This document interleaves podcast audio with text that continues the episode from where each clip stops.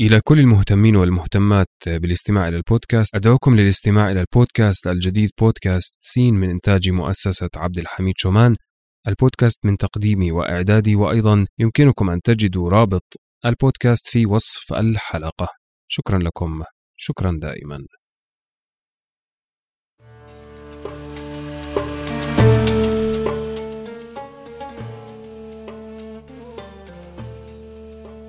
كان يا مكان في قديم الزمان.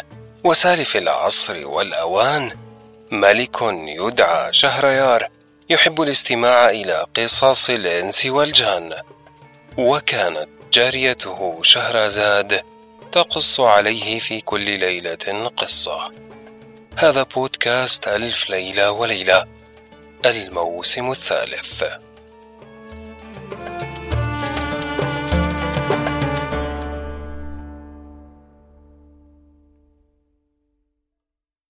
الليلة الثالثة والستون.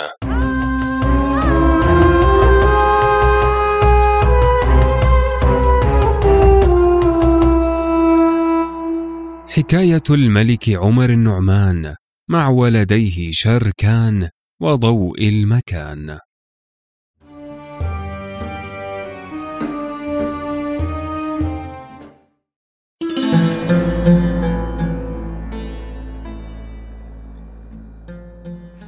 قالت بلغني أيها الملك السعيد أن نزهة الزمان قالت واعلم أيها الملك أنه كان معيقب عاملا على بيت المال في خلافة عمر بن الخطاب فاتفق أنه رأى ابن عمر يوما فأعطاه درهما من بيت المال.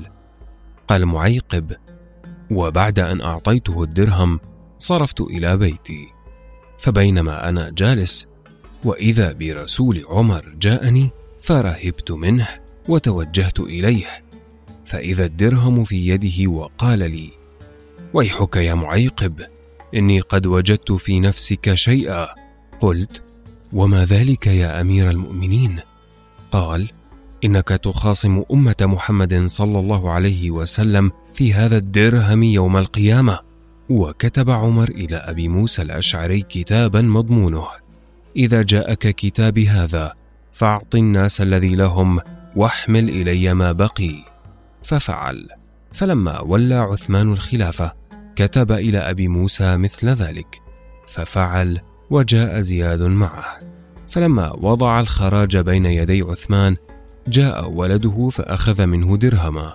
فبكى زياد. فقال عثمان ما يبكيك؟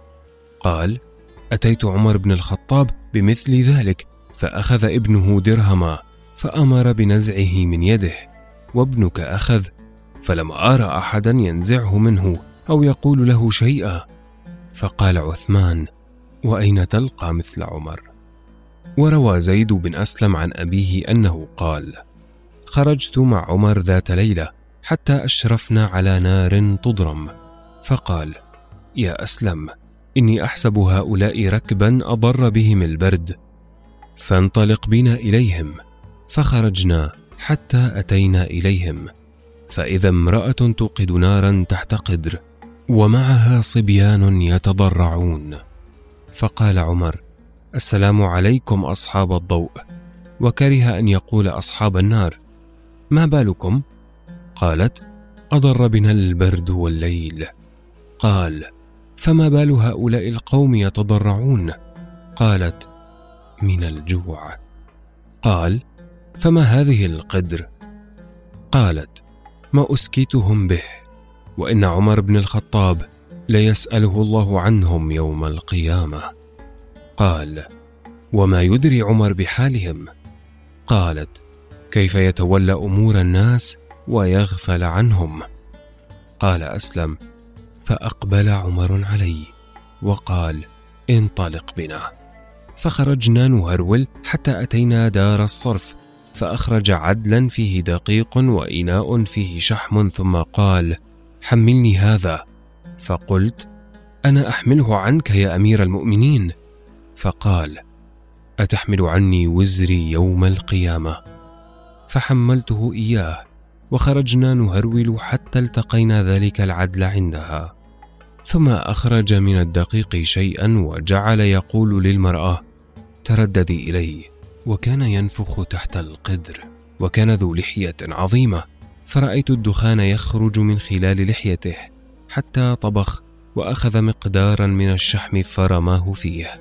ثم قال أطعميهم وأنا أبرد لهم.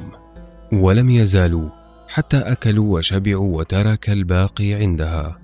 ثم أقبل علي وقال يا أسلم إني رأيت الجوع أبكاهم فأحببت أن لا أنصرف حتى يتبين لي سبب الضوء الذي رأيته.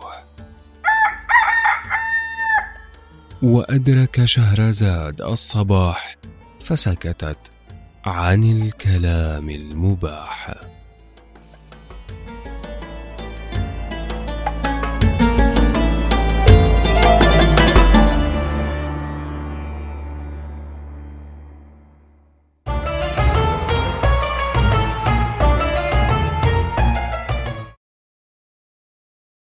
أنا نزار الحمود معكم في قراءة الليالي. لا تنسوا مشاركة الليالي مع من تظنون أنهم سيحبون ذلك. شكرا لكم، شكرا دائما.